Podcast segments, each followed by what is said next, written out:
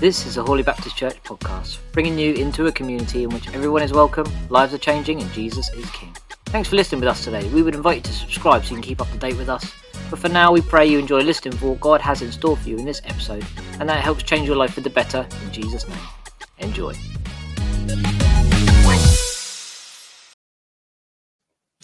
Good morning, everyone. Welcome to HBC Online. I'm Sue. And I'm Angie. And welcome to the service, whether you're joining us live, on demand, or even listening to our podcast, which you can find at anywhere you can find your podcasts. They say that on all good podcasts. They do indeed, they do indeed. Anyway, you can find. So this morning we're, we're continuing our sermon on the cost of living, and um, this morning Phil is talking about living on the margin. I know it's tough times for everyone, so it's considering what is living on the margin. I think it's living. I think it might be living with margin. Oh, living with margin. on, on the margin. Doesn't have Oh yes, Doesn't of course. quite Yes, scary. sorry. Which I guess is around just not living life completely, so you're at a bursting point all the time. yes. So I guess because the series about money, we're talking about money and Yeah. living with some margin on money, but it's also something about life generally, isn't there? Hmm. Living with margin. Yes. in our lives. So Yeah. it should be interesting. It should be. Looking forward to it. It always a good listen. So hang around and listen to that. The cost of living. Those are the subjects that we've been looking at over the last few weeks. And um, it is a bit depressing, isn't it? You read the news, and every single day almost, there's something about the cost of living that you and I are having to deal with. I want to get, set the scene a little bit here because I know what this is like when I've sat in a congregation or a seminar or whatever, and I'm looking at the guy up the front and I'm thinking, what do you know about it? You know, I think because you can have that pushback, can't you? You say, You haven't got my life, you haven't got my finances in this particular case. What on earth do you know about it? Let me just set the scene. I grew up in a home where at the age of 10, it was so chaotic financially that my mum and dad lost their house. They literally lost their lovely new build. and we ended, I was living in Yorkshire at the time. So I was in sort of Coronation Street.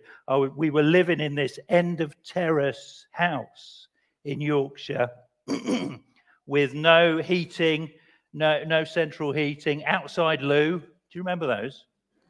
Yeah, some of you are older. Yeah, older than you look. Um, outside loo. They'd lost their lovely house. My my family taught me how not to do finance. They taught me how not to do it, and some of you may have grown up in that environment. And then, of course, I I learned how not to do it. So I got a good, stable job and was careful with my money. And then I decided to become a Baptist minister. Ah, because that meant going to college with no income. In fact, for three years we lived off half an M&S, no, not M&S, um, C&A salary. My wife's salary kept us afloat, and she was part-time working for C&A, if you remember them, the sort of budget M&S. So we were working. That was that was our income, and then the fourth year at college, because it was four years then. Um, Sam, our first child, came along, which meant we had no income. So, year four, nothing, living in London, paying college fees with no income.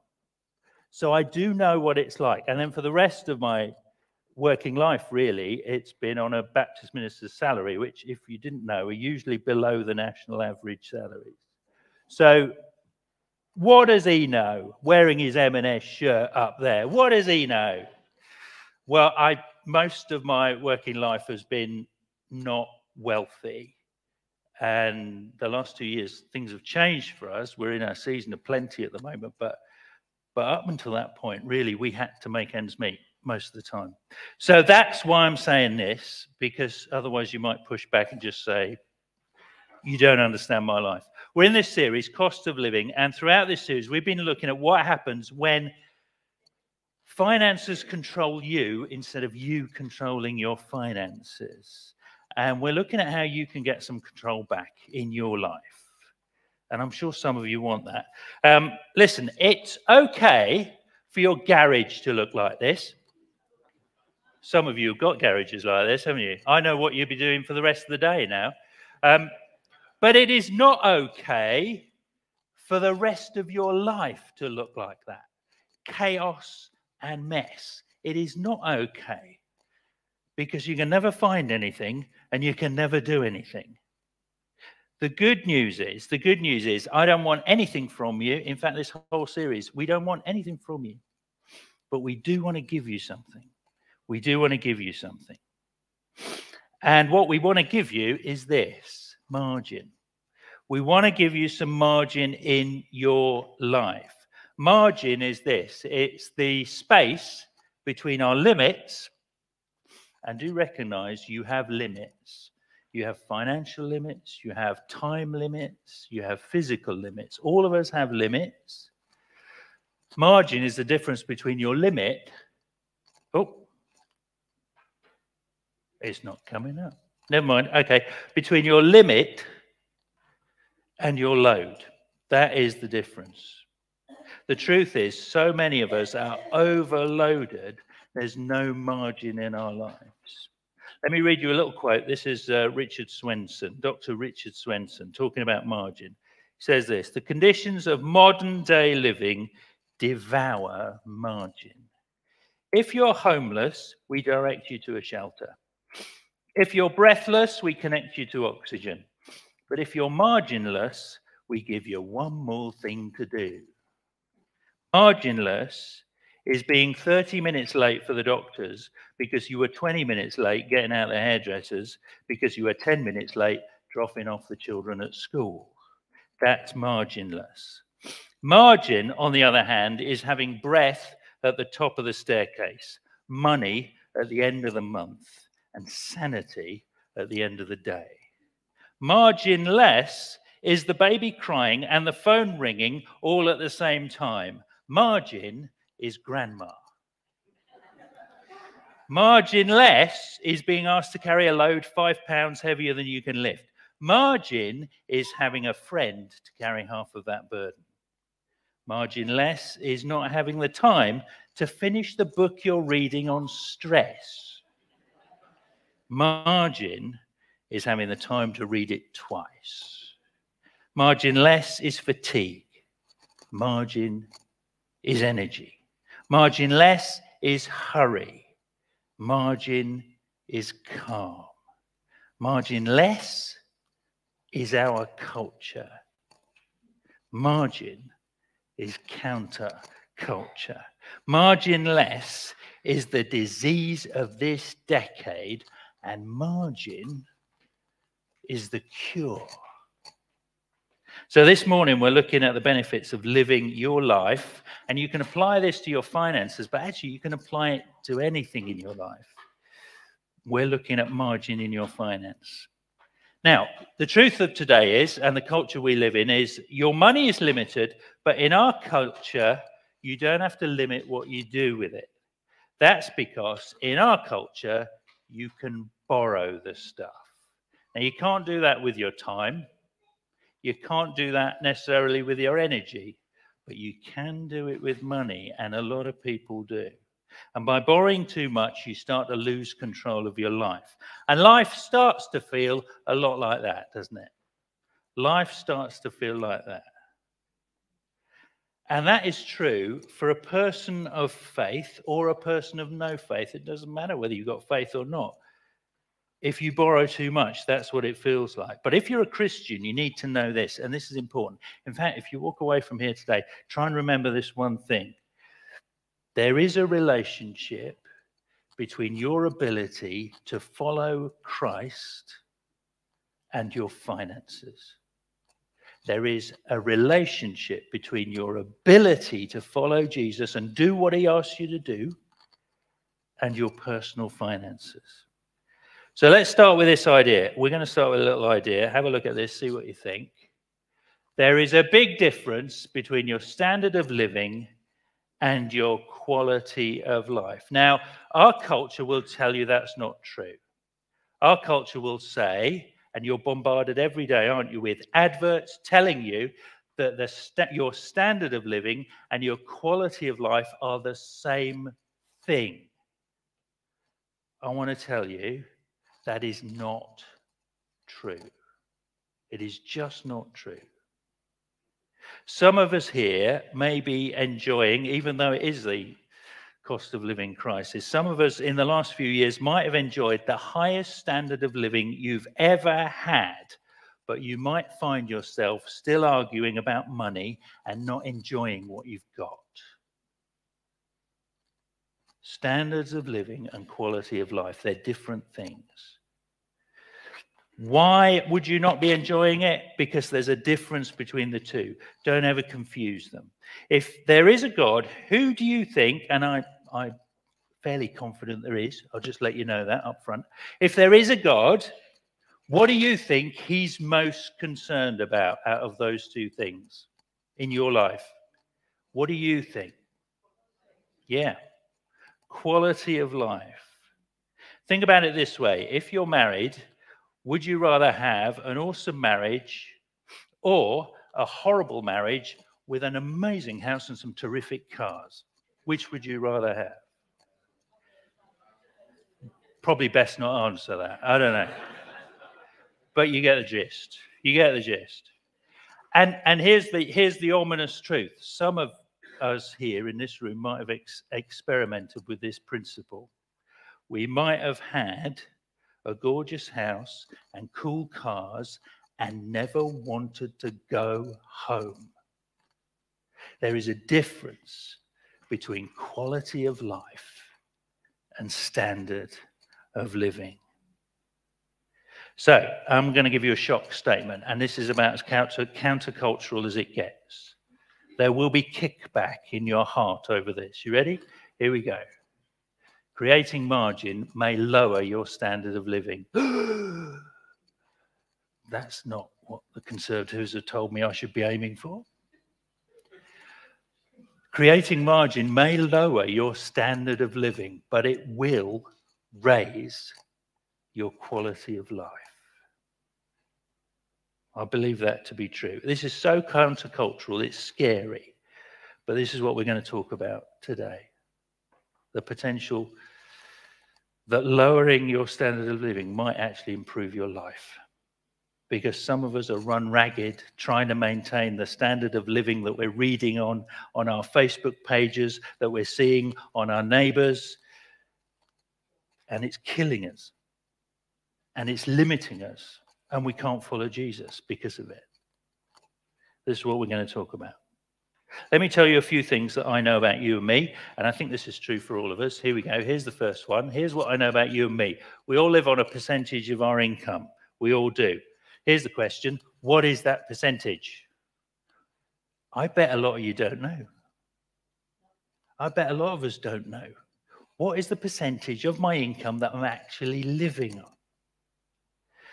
When I did marriage prep, I'd often ask the couples to uh, set a budget, pick a percentage that they'll live on every month, preferably lower than their income. Because if they didn't pick a figure, and if you don't pick a figure, and if I don't pick a figure, culture and advertisers and Facebook and your neighbor will pick it for you. They will. Here's the second thing I know about us um, we think if I had a little bit more, I'd be fine. Absolutely fine. Invariably, we often start thinking this when we allow culture to determine the figure that we're going to live on. That's where we set it. Here's the third thing I know about you and me. We felt the same when we earned a lot less, didn't we? 10 years ago, if somebody had told you you'd be earning what you are earning now and you would still feel financial pressure, you would have laughed. If they'd have told you 10 years ago, this is what you'll be earning, you would have said, I'd be fine with that. I can, everything will change because of that. And that's not true, is it? Here we are, and we still think, 10 years later, earning a lot more than we did. If I could just earn a bit more. What if you picked a percentage lower than your income to live on? What if you did that? What if your finances in time? Oh, that hasn't come. That's weird. There was a graph there. Okay. There was a graph there where the word income is, was the line going upwards, and there was a line on spending. And then there's a gap between the two called a breathing, breathing space. What if our graph could look like that?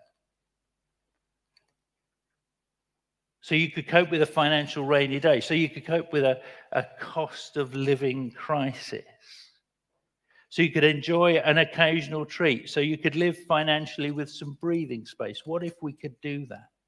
If you had that margin, you'd sleep better, you'd get along better, and you'd be a lot more generous.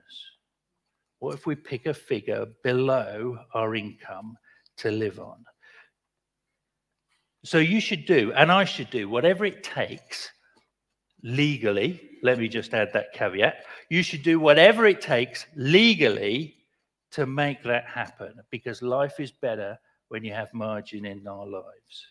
But most of us let our income determine our expenditure. And on graph, I've got a nasty feeling this won't show up either. Yeah, there you go. You just got to uh, worth a try. There is a graph there, but for some reason it's disappeared on the PowerPoint. Um, generally, the two lines are parallel. They're both together. The income is the same as the expenditure. That's what most of our life looks like. So if you earn £27,000 a year, you spend £27,000 a year. Result financial pressure. You've got no margin. Anything happens, anything at all, and you've got a problem. If you earn £100,000 a year and you spend £100,000 a year, result financial pressure. You notice here, do you notice what's causing the pressure? It's not the amount you're earning, it's the fact that you are letting income equal expenditure. That's the problem.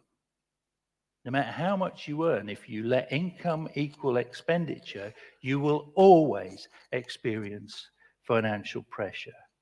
Proverbs 21, verse 20 says this The wise man saves for the future, but the foolish man spends whatever he gets. The foolish man lets income equal expenditure. Whatever happens, what happens when you're when you live to your income and you lose your job? What happens then? What happens when there's a cost of living crisis? What happens when inflation hits 10% or interest rates on your mortgage shoot up? When you live, when your income equals your expenditure, what happens? Pressure, no margin. Jesus warned us life is not always going to be easy. I like Jesus. He's very honest. He says it's not going to be a bed of roses. You know, come to Jesus and everything's going to be lovely. Not true. Even as a Christian, you face difficulties and problems in life. The difference is you have someone with you, walking alongside and guiding you all the way through it. But you will have problems. Jesus said, In this world, you're going to have trouble. Proverbs 22, verse 3 A prudent person, therefore, foresees difficulties and takes precautions. That's called margin. The simpleton goes blindly on and suffers the consequences. When you live with no financial breathing room, listen, here's what happens you become a slave. It is slavery. Slavery still exists, and in the UK, it's a financial slavery that most people find themselves in. You can spend your way into slavery and borrow your way into slavery. Other people start making decisions about where you will live, about what you will drive, about what you can and cannot buy. And here's the, here's the kicker about what you can give to people, about what you can give to your children.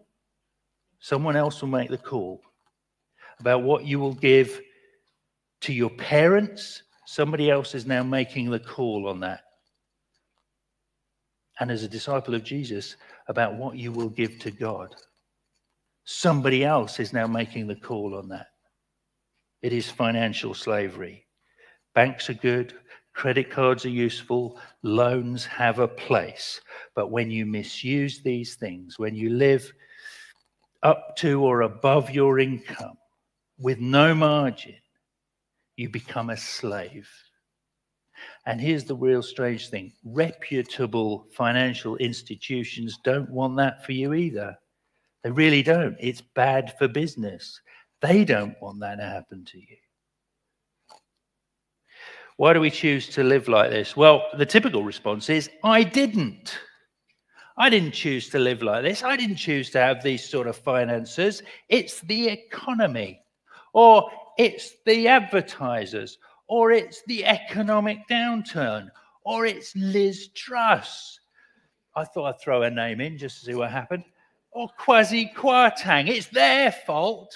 And I have a certain sympathy with that. But um, but it is their fault, you know, and we blame everybody else. We want to blame everybody else for our situation, don't we? But be honest. We were living like this before the economy had a hiccup, weren't we? Some of us. We were living like this before this economic downturn.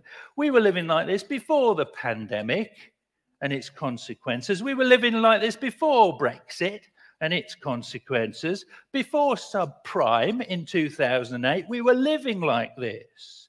We chose to live without margin a lot of the time.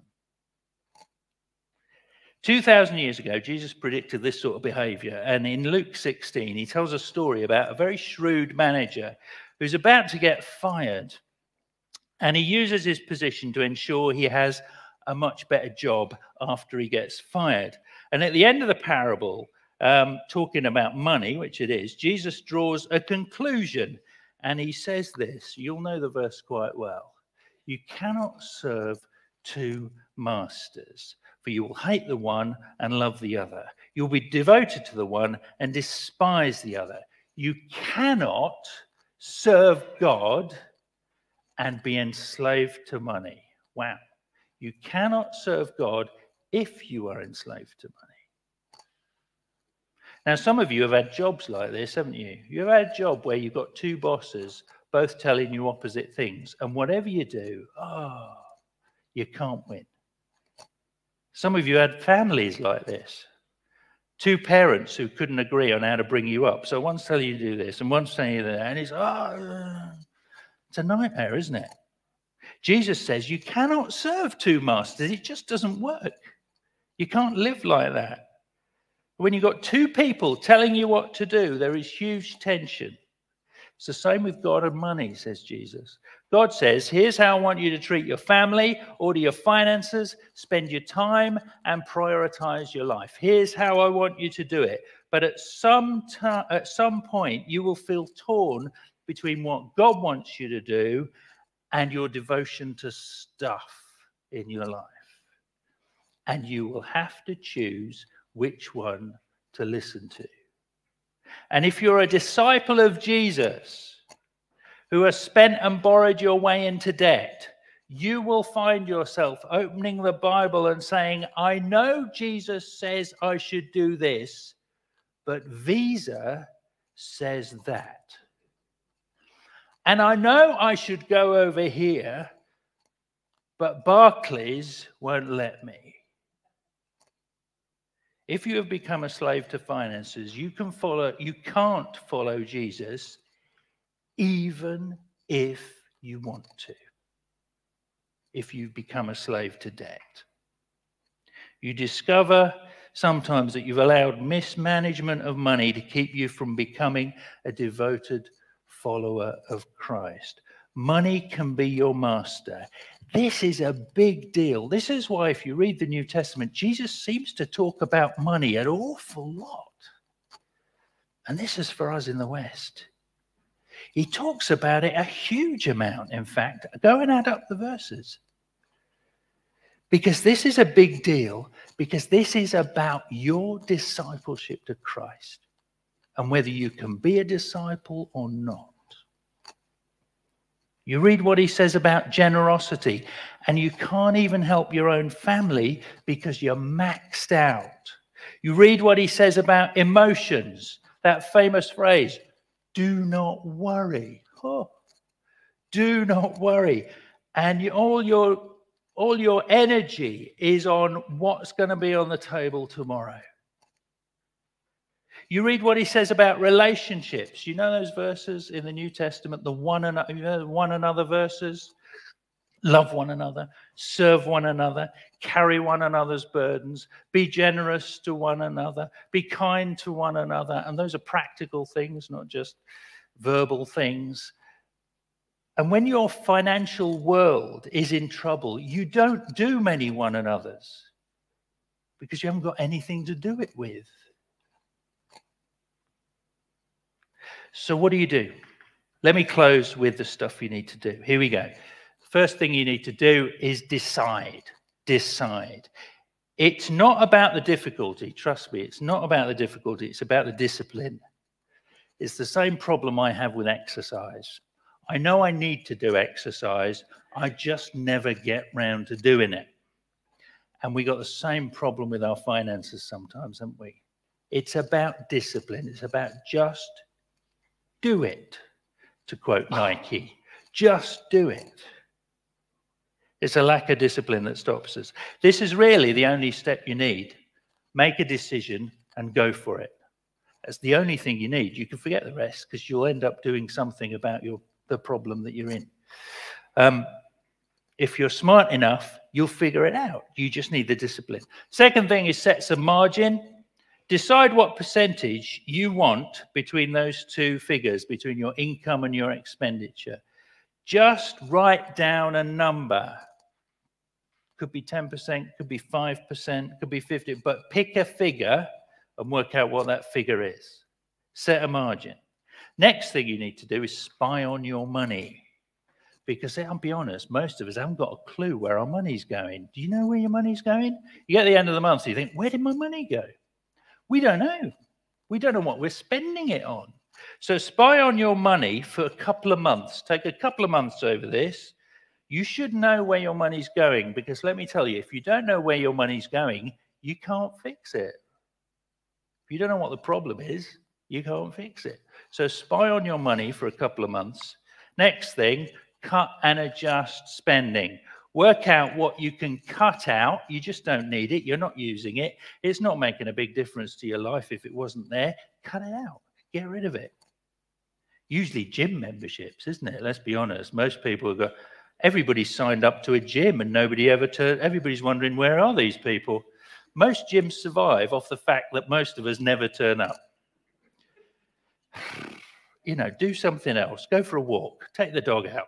Do something else. But, you know, scrap that if you're not using it. Or go to the gym. Either way. But, you know, I need to do that. Don't ask my wife. But there you go. Um, but work out what you're going to cut out and work out what you're going to cut down.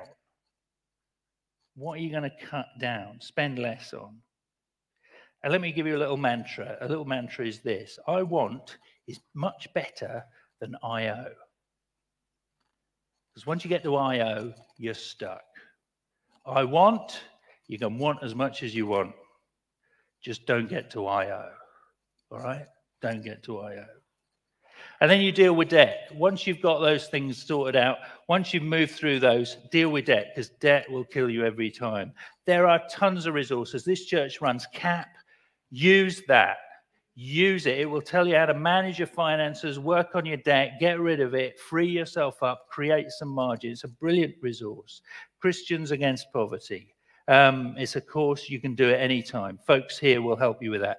Care for the Family has tons of resources for families on how to manage your household finances. Care for the Family. There's a lovely book by David Ramsey. Write this down. David Ramsey, Financial Peace Revisited. It's a brilliant book. It has all sorts of information and tactics and helps for Christians who want to be a disciple of Jesus and want to do what Jesus says, not what Visa says.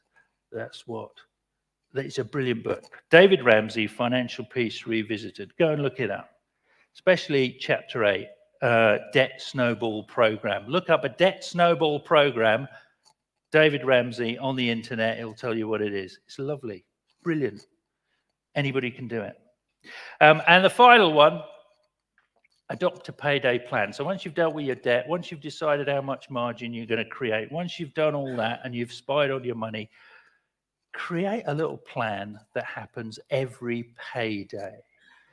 And the best one I know of is the most simple thing in the world. And it works. I've been doing it for about 30 years and it works. It's created margin in my life. So as soon as you get paid every month, and that's really critical because most of us think, you know what, I'll put some money in saving at the end of the month after I've been paid and after I've paid everybody else. Don't do that. You will never save anything. As soon as you get your pay packet, your pension, your income, put the money to one side and don't touch it. And here's who you pay. The first 10% is the 10 10 80 plan. The first 10% you stick straight in to God's house. First 10% you pay God. Proverbs 3, verse 9. Honor the Lord with all your wealth and with the best part of everything you produce. Payday comes in. On that day, you pay 10% to God. Some of you might not be able to do that because of your financial situations. Just decide on a figure, at least start. Do something, make it regular, and give something back to God every month. I've done that even when we struggled with any income at all, and God has always honored me. I can honestly say God has always honored me, never been in want. God has always honored that commitment to Him. So, first 10% to God. What do you do with the second 10? Well, the second 10 is you first one you pay God, second one you pay yourself. You take that money and you put it in a long term savings account and you don't touch it bar major crisis, you don't touch it. Second 10%, you pay yourself. This isn't, by the way, a mad money fund. You know what a mad money fund is? A mad money fund is so you can buy yourself a Mercedes CLS in five years' time. That's a mad money fund. A mad money fund is so, you, ladies, you can buy yourself a Balenciaga handbag in a few weeks. That's, that's a mad money fund. That is not what this is for. This is a long term investment and saving for the future to get yourself free. And the third thing you do, what do you do with the 80? 10, 10, 80? What do you do with the 80? Well, you pay everybody else. You pay the butcher, you pay the baker, and you pay the candlestick maker, and you pay everybody else, and you live on that amount, the 80. I did some figures. You want to hear this? This is staggering. Listen to this. Let's assume you have a salary of £15,000 a year. That's not a lot today. £15,000 a year. So I'm going bottom rung here. You earn £15,000 a year. Let's imagine you did the 10 10 80 for 20 years and you did it properly for 20 years. After 20 years, you would have given £30,000 to God's work in the world if you earned £15,000 and it never changed. You would have given £30,000 to God's work in the world. And if you put the money away, the second 10%, into a fund that would probably earn 5%, and that's, that's really conservative, because if you do an investment properly, you will earn more than that, even when the interest rates were low. You put it in there, and after 20 years, you would have a fund of £61,000. That's what the 10 10 80 would do. Imagine how you could serve God with that. That's incredible. This really matters because this is your, about your ability. Jesus would say, This is about your ability to follow Him, to listen to Him, to respond to those needs around you, to make a difference in the world around you. It's not just about our security, it's about how we can make a difference in this world and use the resources that we've got to do it. That's what God wants his disciples to do. The chief competitor for our heart is not the devil, says Jesus, it's your stuff. In the West, it's our stuff that is the chief competitor for our hearts. and creating margin may lower your standard of living, but I can guarantee you it will raise your quality of life. God bless you as you follow Him. And as it said in Psalm 73, when we were starting this service, that we need to follow His counsel. And if we do, there's no limit to what He can do with us and through us. This is a discipleship thing. Let's pray, shall we? Heavenly Father, we ask you to help us in this because in the Western world, in our culture, in our country, we get so confused. Lord, we are a privileged people. I stand here as a very privileged person living in this nation at this time, despite the difficulties. And we ask you to help us to be great stewards of what we have. And may our money never get in the way of our ability to follow you. May it, in fact, be a tool that we can use to follow you and to bless this world. We ask that you will turn it around in our lives. And if we need help, help us not to be embarrassed, but a call out for your help and for the help of others. Thank you for your wise counsel that can make a difference not only in our lives, but in the lives of our family and our friends and our communities. We ask this in Jesus' name. Amen. Amen.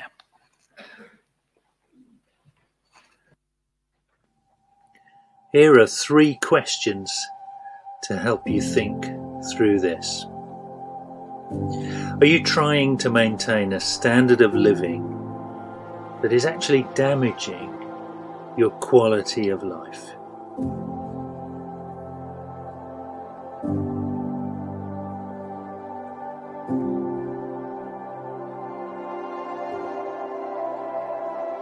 What percentage of your income are you living on? What can you cut out and what can you cut back in order to create some margin?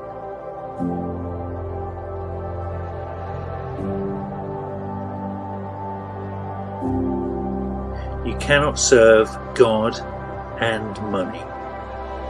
So, what payday plan will you make to create some financial margin so that you can serve God?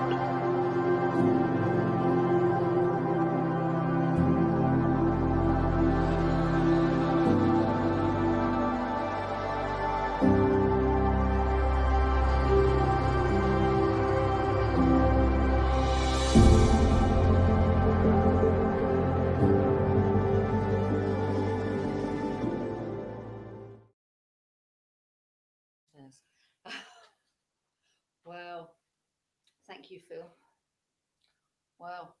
Tough one, actually. It was a tough, one. We were just thinking about some of those questions, and, and I think we're thinking they're quite personal questions Mm. for, for us to discuss um, publicly. Yes. Um, but I, I, liked the I like the um,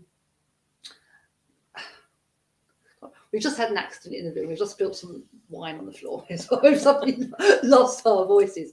But um, when he said about um, would you about the quality about the quality of The life, quality of life. So about the quality of life. So when you maintain, you got it, it's the, the um, do you maintain standard of living or the quality of life, actually? And I think standard of living is very much, I think, directed by advertising, social media, actually trying to keep up with the Joneses, Yes. isn't it, actually? And do, do you need things? Do you need to show how much money you've got? But actually, the impact on your quality of life if actually you're struggling all the time yes, no, that quality of absolutely. And he had that great. I, I like the marriage illustration. You know, would you Yeah. rather be in a marriage that is happy and and fulfilled, and you've got a great relationship, um, or would you rather be in a, a, a difficult marriage and have a house and Great cars? house, sort of thing? Um, and I think that's absolutely right. You know that we sometimes we do try, as you said, you know, to have sort of that, that high standard of living in our quality of life. And I Yes. think I think goes back to what we were saying at the start, was doesn't it? That often our um, you, you can find quality of life in other things, in you know, um, going for a walk, Yeah. um, in in ha- and having and having a little treat, spending some time with somebody, Mm. um, rather than having having having things. Yes. And it's interesting, wasn't it? He talked about the verse about you can't serve God and money, and I'd never really, I don't think I've ever really thought about that verse Mm. before. Um, and that idea that you know, if money is everything, then you do have to squeeze Jesus out, don't you? Yes.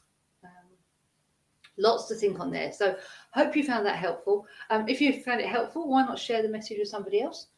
Um, we've got a CAP course coming up. We haven't got a starting date for that, but if you're interested um, in joining our CAP course, Christians Against Poverty, they run an excellent uh, money course. Then you can email us. You can email us at any of our addresses, but let's go for got questions. So if you've got any questions about anything you've heard today, questions about the church, questions about the CAP course, you can email us on the screen there.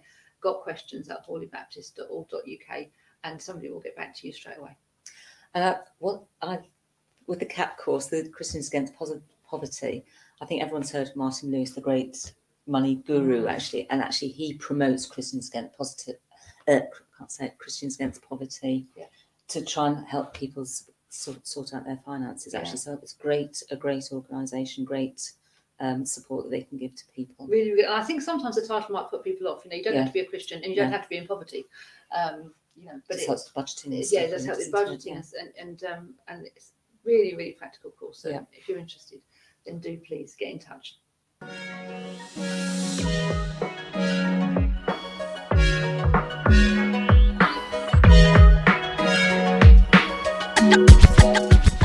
That was today's episode of Hoole Baptist Church podcast. We hope it's prompted you to want to follow Jesus, hopefully a lot, but even just a little bit more closely. If you have any questions about what you've heard in today's episode or you want to know more about what it means to follow Jesus, you can email us gotquestions at hoole.baptist.org.uk. We'd love to hear from you, it would really make our day. If you want to hear more from us, just a reminder you can subscribe wherever you get your podcasts and you can download the Hoole Baptist Church app from the Apple App Store or Google Play to hear it as well. Simply search Hoole Baptist Church. Thank you again for listening to Hoole Baptist Church podcast. We pray God will bless you and we'll see you next time.